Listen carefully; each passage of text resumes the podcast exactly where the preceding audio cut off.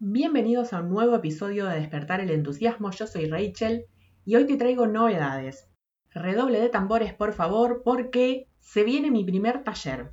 Se llama Encende tu brújula, un taller para encontrar respuestas en tu interior. Se trata de herramientas y ejercicios para bajar la velocidad, así nos podemos escuchar y dejamos de seguir recetas ajenas que no nos funcionan que no solo eso, sino que además nos dejan sintiéndonos frustrados porque sentimos como que hay algo mal en nosotros, siendo que la realidad es que justamente como somos seres únicos e irrepetibles, es por eso que esas recetas universales directamente no deberían funcionarnos. El tema es que lo primero que hacemos es pensar, bueno, no me funcionan porque hay algo mal en mí. Y no se nos ocurre pensar, bueno, a lo mejor no me funcionan porque esto no se ajusta a quién soy. El taller está organizado en niveles como si fuese un videojuego. Eso no quiere decir que si no hiciste el nivel 1 no podés hacer el nivel 2. Los niveles son completamente intercambiables, es más, incluso están interconectados. ¿Por qué como videojuego? Bueno, cuando me bajó la idea de la temática para este taller, también me bajó así con la idea del diseño, de bueno, lo vas a hacer como si fuese un videojuego. Calculo que es porque estas herramientas que yo te voy a compartir cada vez que las encontré o las descubrí o las apliqué, yo me sentí, viste, como cuando en un videojuego agarras la moneda o agarras algo que te da puntos extras o vidas extras y te facilita pasar al siguiente nivel. Entonces por eso creo que mi mente relacionó taller con videojuego. ¿Cuáles son esos niveles? Autoconocimiento. Para mí es esencial conocernos porque de esa manera podemos tomar decisiones de acuerdo a quiénes somos, establecer nuestras propias reglas. El otro día veía una frase en una de las cuentas de mi astral que decía algo así como, no vas a poder seguir tus propios términos hasta que no sepas cuáles son. Otro es creatividad. Y a primera vista parecería que la creatividad no tiene nada que ver con encontrar la voz interior. Sin embargo, sí, porque creamos de acuerdo a quiénes somos. Un ejemplo que te doy en el taller es, por ejemplo, si vos sos una persona visual, tu lenguaje creativo también va a ser visual. Cómo creamos dice mucho de nosotros, además crear es compartir nuestra forma de ver el mundo, es como compartir un pedacito de nosotros mismos. Otro es presencia, y que a su vez está medio como interconectado con creatividad. Presencia en el sentido de bajar la velocidad, estar en el momento presente, conectar con lo que sentimos, dejar de correr para escaparnos de eso que estamos sintiendo, de eso que nos está pasando. Este por ahí es el nivel que lleva más tiempo porque, digamos, la presencia no es algo que se puede resolver en una semana, entonces vas a tener varios ejercicios como para ir ayudándote a bajar la velocidad. Si se presenta angustia, porque cuando empezamos a sentir eso de lo que nos estábamos escapando, se puede presentar angustia, incomodidad, incertidumbre, entonces también te doy unos ejercicios para sobrellevarla mejor. Cada nivel tiene un video y a su vez hay una guía de ejercicios que en realidad no está dividida por niveles, sino que está todo interconectado porque es como todo parte de lo mismo. Y por último, el otro nivel es vínculos. Porque los tres pilares de todo lo que yo hago en este espacio es, por un lado, autoconocernos para saber quiénes somos, tomar decisiones de acuerdo a quiénes somos. Por otro lado, autoconocernos nos ayuda a escuchar nuestra voz interior, dejar de seguir recetas ajenas, como te decía recién. Y esto a la larga, aunque no parezca, nos lleva a comprender a los demás. Nos ayuda a ponernos en sus zapatos, y no solo eso, sino que dicen que nos terminamos pareciendo a las cinco personas con las que más tiempo pasamos. Así que acá hay un ida y vuelta, no solo que nos podemos poner en el lugar de los demás, sino que nos influimos mutuamente. Los dos primeros videos, en el primero es que me presento y te cuento un poco de mi historia y por qué creé este taller, y el segundo son todas las herramientas de autoconocimiento. Esos dos van a estar disponibles probablemente en mi canal de YouTube, que todavía no subí nada, porque obviamente no te puedo cobrar un nivel que se trata de herramientas gratuitas que puedes encontrar en internet. Y así tenés también algo así como una muestra gratis para ir probando cómo se puede sentir hacer el taller. Entonces, ¿para quién está pensado este taller? Si estás buscando reducir la velocidad para poder sentir lo que te está pasando, o si ya bajaste la velocidad y sentir te generó angustia o incomodidad. Si sentís que te gustaría hacer las cosas de otra manera, pero vivimos en la era en la que se nos saturan con los cinco tips para y para lograr B tenés que hacer A. Entonces vos pensás, bueno, pero si yo tengo ganas de hacer esto y todo el mundo hace o dice que hay que hacer aquello y tenés dudas, entonces este taller también es para vos. Si sabes que es un proceso lento, pero que tu yo del futuro te lo va a agradecer. Si cuando escuchabas la mayoría de estas frases decías soy yo, entonces este taller es para vos. Algo que nunca aclaré en mi espacio, pero que me gustaría aclararlo ahora, es que mis talleres están pensados tanto para mujeres como para hombres. Yo entiendo que hablarles por ahí de intuición y de escuchar la voz interna por ahí parece algo femenino, pero todos tenemos esa sabiduría interna independientemente de nuestro género. ¿Para quién no está pensado este taller? Para quien quiere respuestas en como máximo una semana. Si esperas, no sé, la pastillita mágica tipo ibuprofeno que te lo tomás y a las dos horas te sacó todos los dolores, este taller no es para vos. Para quien no quiere replantearse nada, si no querés hacerte preguntas, ver las cosas de otra manera, entonces este taller no es para vos. Ahora, las razones por las que creé este taller. Hace un tiempo me di cuenta que a pesar de que en mi entorno y todo lo que está implícito o explícito socialmente, los mandatos, más allá de todo eso que a lo largo de la vida por mucho tiempo estuvo negando todo lo que yo sentía, y a pesar de que por unos años, especialmente en mi adolescencia y mis veintes, es como que me perdí y me desconecté de mí misma, me di cuenta que la verdad es que le tengo que agradecer a mi yo del pasado porque se mantuvo, a pesar de todo eso, se mantuvo fiel a quien era y a lo que sentía. Por poner un ejemplo así como muy, muy simple, cuando yo era chica teníamos cerca de casa un tambo, entonces yo tomaba leche de campo. Si nunca tomaste leche recién ordeñada de la vaca, te puedo asegurar que lo que compras en el súper no es leche. No sé qué es, pero no es leche.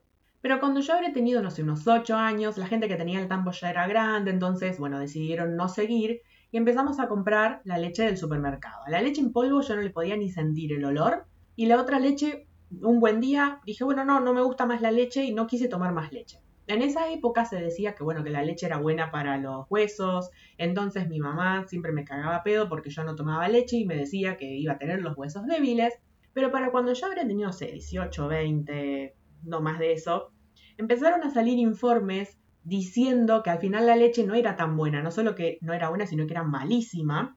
Y de alguna manera mi cuerpo ya sabía, ya tenía esa información. El tema es que ni en mi entorno, ni en el afuera, ni en la ciencia de ese momento tenía como un punto de referencia que dijera, sí, tenés razón. Ese es un ejemplo así como muy simple, pero en cosas mucho más grosas, cosas que tenían que ver con quién yo era, con lo que yo sentía, con lo que yo sentía que merecía. Durante años no tenía nada externo que validara eso que yo estaba sintiendo dentro mío y sin embargo, a pesar de todos los no y todas las negaciones y todos los estás loca, algo en el fondo de mí seguía diciendo, no, no, si vos sentís esto, tiene que haber una razón por la que lo sentís. Así que dije, a lo mejor este es mi fuerte, ya que es mi fuerte, a lo mejor puedo ayudar a otras personas a que también logren lo mismo. Además dije, bueno, a ver, ¿qué puedo enseñar? Porque sí, a ver, yo estudié ciertas carreras, ciertos cursos, y de eso es como que tengo eh, el conocimiento. Pero ¿qué cosas aprendí de la vida? Y lo que aprendí de la vida está todo resumido en este taller. Por otro lado, nunca conté por qué este espacio se llama Despertar el Entusiasmo. Tengo el, escrito el artículo de blog, pero es como que en estos últimos meses estuve creando mucho, pero siempre después me cuelgo de publicarlo. Así que, bueno, ya va a salir. Pero una de las razones por las que se llama despertar el entusiasmo es que con estas mismas herramientas que aprendí a escuchar mi voz interior, estas mismas herramientas me ayudaron a ganarle la pulseada a la depresión. No es que son multiuso, pero son un montón de herramientas para, para volver a tu centro. Otra razón ya un poco más hippie, más wishy-washy, es que este año, en el mes de abril, vamos a tener la conjunción de Neptuno y Júpiter en Pisces ya se puede empezar a sentir y se va a sentir probablemente hasta fines de abril, principios de mayo. Y esta conjunción lo que hace es conectarnos con un lado más sensible. Se trata más de sentir, de no hacer tanto en el mundo externo, sino ir para adentro, sentir, conectar con nuestras emociones, sanar, conectar con nuestra intuición, conectar con la inspiración y la creatividad. Entonces, si sentís ese llamado a bajar la velocidad y a conectar con vos, pero no sabes por dónde empezar, este taller te puede ayudar en eso. Y por último, la otra razón por la que lo creé es porque más adelante tengo ganas de empezar a crear cursos de astrología.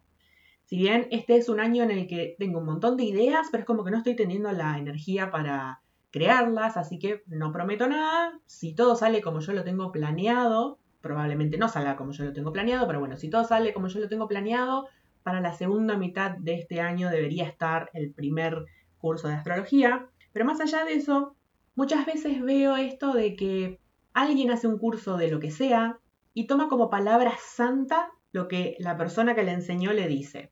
Y yo no quiero que pase eso con lo que yo enseñé de astrología. Por ejemplo, donde yo estaba cursando astrología, cuando dimos aspectos, es decir, cuando vos agarrás tu carta natal y ves todas esas rayitas de colores que están en el centro de tu carta natal, esos son los aspectos. Vas a ver que unen un planeta con otro. Bueno, esas, esas uniones entre planetas se llaman aspectos.